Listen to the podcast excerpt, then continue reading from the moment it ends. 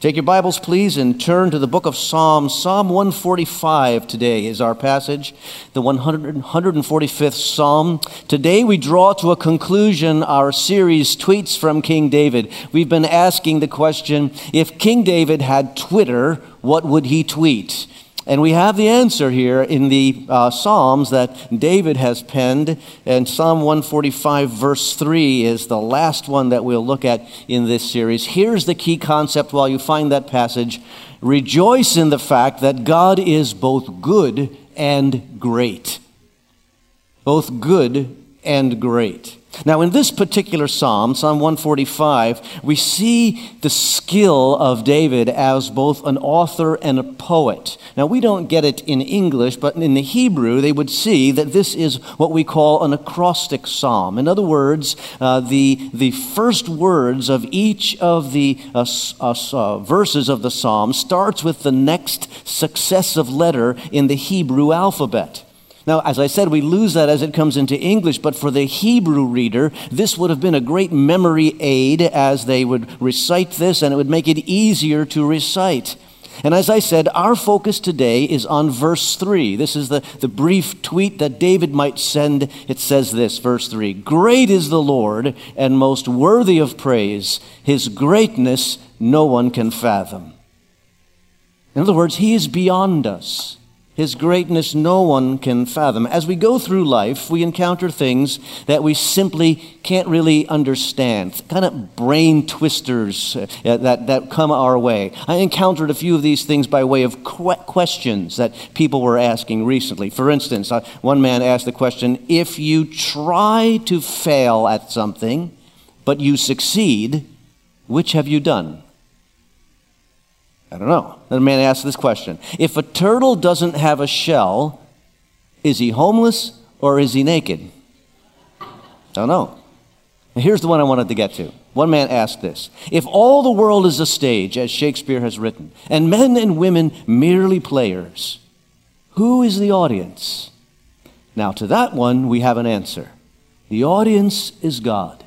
He is the audience of one who witnesses all of our lives and, and, and hears all of our worship. And while we worship Him, we will never fully comprehend Him. His greatness exceeds our grasp. The, the psalmist says, No one can fathom Him. See, we need to understand as followers of Jesus Christ that we live in a sense as rebels against the prevailing assumption of our time. One such assumption is that we live inside a closed system where things happen because of impersonal laws rather than an intelligent design. That's the assumption of radical naturalism, that there's nothing transcendent, there's nothing supernatural. In that assumption, religion and religious people are indulged or tolerated, but the things of faith are not seen as real as reality is perceived. But today I want to remind you about how important it is to remember that, that and rejoice in the fact that that assumption is wrong. There is a supernatural beyond the natural. The one true God who rules all is real, and he is greater than you can ever imagine. Great is the Lord. When you love someone, you brag about them, right? Let me tell you about what my kids did today. Let me tell you about what my grandchildren did today. Oh, my, my granddaughter was in a play. Let me tell you how great she did. When you love someone, you, you want to brag about them. And today we're going to brag about God a little bit by rejoicing in who He is. Great is the Lord. Because when you think about the Lord, one word should pop to your mind. And the word that should pop into your mind is the word infinity. God is infinite. He is unlimited, unlimitable. He, it, it's, it's unlike anything that happens in the natural world around us. Some things are big. If you were to stand in front of the ocean and look and gaze out onto the waters, you would not be able to see the end of those waters, but you would know, even though you're not seeing the end, the waters have an end. But God has no end. In any category that we can think about Him, He is infinite. So let's review some of those categories a little bit so we rejoice in Him. God is infinite in regard to space. Part of His greatness is that He is everywhere present. Theologians call this the doctrine of om- omnipresence. See, we're used to thinking of things as somewhere, and when they are somewhere, it means they are not somewhere else. That's why you had such a hard time finding your phone and your glasses and your keys this morning. Because where you were looking for them, they were not there, they were somewhere else. That is why when you're here at church, you're not at home. When, when you're someplace, you're not another place. But that is not true of God. He is everywhere all the time, He cannot be localized. God speaks about Himself through the prophet Jeremiah, and He says this in 23 23. Am I only a God nearby, declares the Lord, and not a God far away? Can anyone hide in secret places so that I cannot see him, declares the Lord? Do I not fill the heaven and the earth, declares the Lord? Now, there may be places where we have a greater sense of his present, presence, but it's more about our awareness and our sensitivity in those moments. His actual nearness is everywhere, he's always present. He's infinite in relationship to space. He's also infinite in relationship to power. Theologians call this the doctrine of omnipotence. He is able to do all things that are the proper exercise of his power in keeping with his nature. Now, are there some things God can't do? Sure. God can't sin because that's not in keeping with his nature. But he can do all that is in keeping with his nature. So, once again, Jeremiah is helpful there. Jeremiah 32 17. Ah, sovereign Lord, you have made the heavens and the earth by your great power and outstretched arm. Nothing is too hard for you. My, my, one of my favorite verses on this topic is Psalm 115, verse 3. Our God is in heaven, he does whatever pleases him. Some translations say he does whatever he pleases. Don't put God in a box. Don't think that you fully understand Him and comprehend Him. Don't believe that you will always predict what He's going to do. There is much that is not revealed. He does whatever He pleases, but from what we know about His nature, from what He's shown us in His Word, what pleases Him is always good and right and perfect. We rejoice in the greatness of God. He's infinite in regard to power. He's infinite, thirdly, in regard to time. This is so fascinating. Theologians call this the eternality of God. God has always lived forever. The passing of time doesn't apply to him. He sees all time, all the time, and he can enter time if he wishes, and he does so for us. But there never was a before him. There never will be an after him. He exists free from the temporal distinctions of past and future, though he relates to time. Revelation 1 8. I am the Alpha and Omega, says the Lord, who is and who was and who is to come, the Almighty. He is aware of the passing of time, but he's not bound by it. The example that I use is like a, a person standing outside, and we look down on the concrete, and there on the concrete is a, is a line of ants moving along the concrete, moving in sequence as they go. And we, from our perspective, can look down and see the entire line. That line represents in this illustration time. We see the whole thing, the, the, all at once, just like God sees all of time all at once. And he can enter time and act in time should he wish, but he's never operating as a reaction to unseen things. He's never surprised. He never discovers anything that he didn't already know because he has always seen it all. Infinite in relationship to time. And God is infinite in relationship to knowledge. These things go together. Theologians call this the doctrine of omniscience. There's nothing, nothing that is a mystery for God. There is nothing that He's learning. Since He is infinite in relationship to time and infinite in relationship to knowledge, there never was a time that God didn't know everything that there is to know. He has never had to find anything out. Now, you have heard the phrase, knowledge is power. Well, the psalmist thinks so too. In Psalm 147, verse 5 Great is our Lord and mighty in power. His understanding has no limit.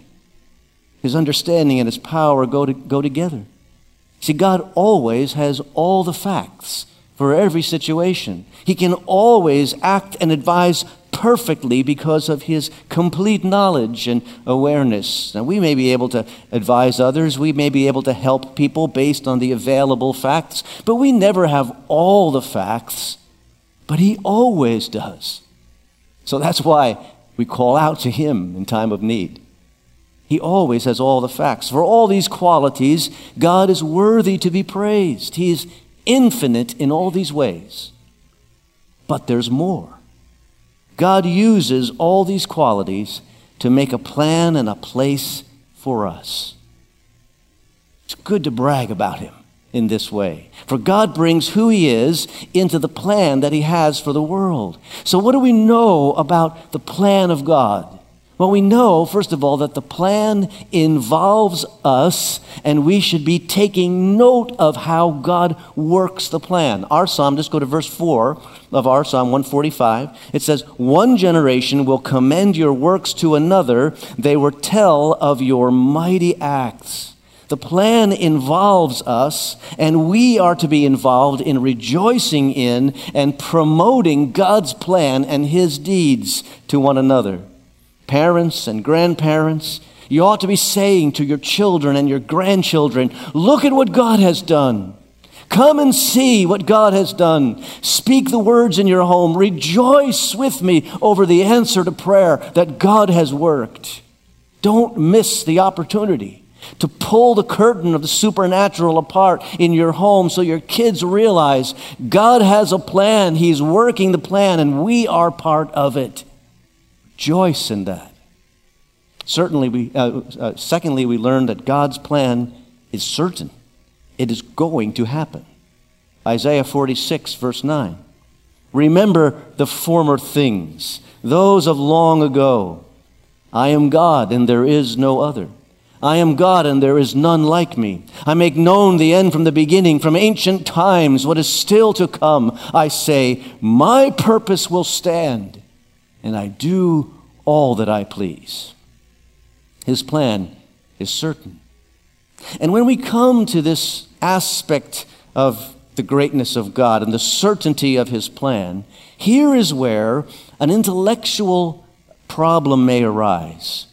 Because we may begin to ask, big picture, well, if God's plan is certain and it will always happen, how do I fit into that? How does my own decision making fit into that? Do I have free will to make real choices, or are we all just robots, kind of pre programmed to carry out the plan? Are we like characters in a novel that God has already written, and we're just acting out the novel that's already in place? Or do I make choices that actually affect the trajectory of my life? Those are good questions.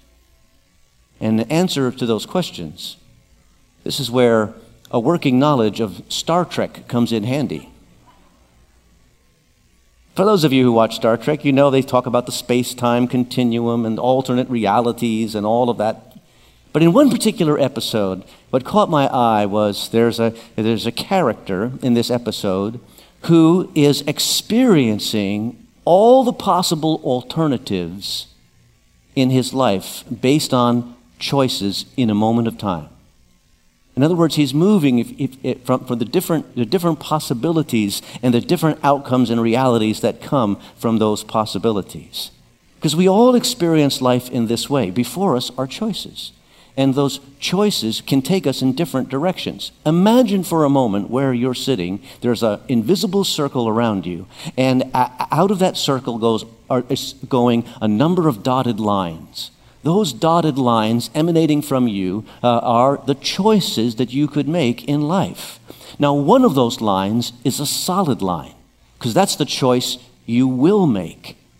And what you need to understand is God has always seen not only all of the choices that are possible and the outcomes from those choices, He's always seen the choice that you will make.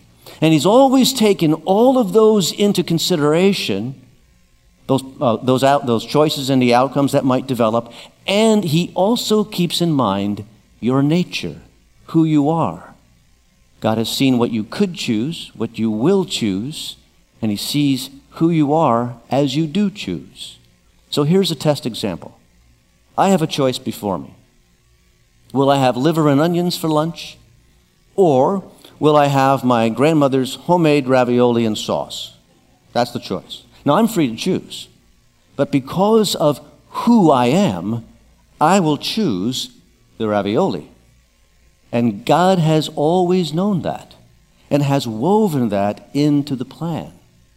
This is the doctrine of what theologians call congruence, the doctrine of congruence. God's plan is always congruent with the exercise of our freedom because He's all powerful, all knowing. But this brings up the issue of sin, right? Because part of the reality of my freedom means that it's possible for me to choose badly. And I have chosen badly. And so have you. This brings up the third thing about God's plan. God's plan always operates on two levels. There are the things that God determines to happen, and then there are the things that God permits to happen. Now, nothing will ever di- divert reality away from the big picture plan of God. And He's always working the plan. But in order for us not to be robots and not to be coerced into loving Him, God had to p- permit the possibility that we might choose against Him. So there are times when the choices that people are making and what's happening as a result of those choices is something that God is permitting to happen, but it is not his primary will. We see that back in the Garden of Eden. We see that in our own lives. We see that in our homes. Parents, you know how this works. We have household rules, we lay down the law, but the child is a free agent. And even though we teach and we train and we correct these children, they will choose at some point to disobey. We simply hope that as they mature, they see the wisdom and love that are embedded in the rules of the home. Just like that, we too are free moral agents. God has a plan, however, for us, and the plan, if you will, the rules for living that He shows us spring from perfect wisdom and perfect love. As we grow, we learn that. But freedom of choice is an essential aspect of being a human. And I think it connects with the fact that God loves us and He wants us to love Him back. And in order for love to be true love, it has to be an actual choice. And in order for it to be an actual choice, the opposite must be possible. You see? But when we choose to love Him, that love is real. It is not coerced, it is not forced, and the greatness of God as it relates to all of this is that everything is happening in an environment over which God is sovereign. We will never be able to change that big picture plan. The plan He decrees will happen. And you add one more wrinkle to the marvel of all of this, and that is even the bad choices that we make can be redeemed, turned around, and used for good and God's ultimate blessing. I mean, it blows your mind, right? In other words, God is able to use the evil we choose to accomplish the good that He decrees. Wow. He is all powerful. If He was simply very powerful, He would have to manipulate and control everything about us. If he was simply very powerful and not all powerful, he would have to directly cause everything minutely to happen to be sure that his plan would be followed. But since he is all powerful, not just very powerful, in every category, since he's infinite, even the evil that we do cannot derail his plans. And what is the most obvious example of that in the history of the human race? The most obvious example of that is the most evil thing that humans ever did, and that is the crucifixion of Jesus Christ. That's the worst thing that we have ever done as a race of beings. Yet, we look back at the remembrance of that day and we call it Good Friday. Because God always had in mind to use that evil as the centerpiece of his plan for our salvation. We can brag about our God a little bit and rejoice in his greatness. And what's the culmination of all of this? God's plan will always work out for his glory. Because of his infinite greatness, the plan will bring him glory. 145, verse 10, in our, in our psalm, go down to verse 10. It says, All you have made will praise you, O Lord. Your saints will extol you. Go up to verses 6 and 7. They will tell of the power of your awesome works, and I will proclaim your great deeds. They will celebrate your abundant goodness and joyfully sing of your righteousness. It all work out for God's glory. God's dealings with us are means for his glory. But there's one more aspect of this your happiness in him, your joy in him, your peace in him is also a means for his glory. God is glorified not only in his greatness, but he's glorified by his goodness being experienced by the people that he loves. See, God's passion for his glory is not contradictory to his blessing us. This is an, yet another aspect of the congruence with which God rules the universe. We rejoice in Him. We praise Him. We worship Him. And as we do that, we are blessed. We experience His goodness as He is being glorified by us. So let's go back to where we started the goodness and the greatness of God. If God were good, but not great, His goodness may not matter all that much, as maybe He wouldn't be able to do what He wants to do for us. If God were great and not good, we would live in terror of Him, wondering if this would be the day when He would get angry and wipe us out. But David knows what we should know God is both great and good. So we put two verses together from this psalm that we look at. Verse 3 and verse 8. Verse 3 says, Great is the Lord and most worthy of praise. His greatness no one can fathom. Verse 8 Great is the, the Lord is gracious and compassionate, slow to anger, and rich in love. And we step away from that saying this with our minds, we must trust in the infinity of God. Beyond what we could ever imagine, we can't fathom Him. In our hearts, fall deeply in love with the goodness of God because He is both infinitely great and wonderfully good, and He's worthy to be praised. And when you glorify Him, you feel His blessing. Rejoice in that. Let's pray together. Heavenly Father, we thank you that we can't comprehend you. Even though there are categories in, in which we think and we try to get a hold of an understanding that you have revealed to us in your word, we know it's limited. We know it's less than what is actual, but, but Lord, still we rejoice in it. Lord, we thank you that because of who you are, we can trust you. In the areas of life where we don't have a clue, when we don't know exactly what to do, you will always know what to do. You always have a blessing waiting for us. Thank you, Lord, that we can depend on you in those ways and that you love us so much that you will be gracious and good and your love overflows. In all these ways, we give you praise. Thank you, Lord, that we can come before you. Help us to be properly humble as we relate to you. Help us to love you back and to walk in that love. For we pray it all in Jesus' name. Amen.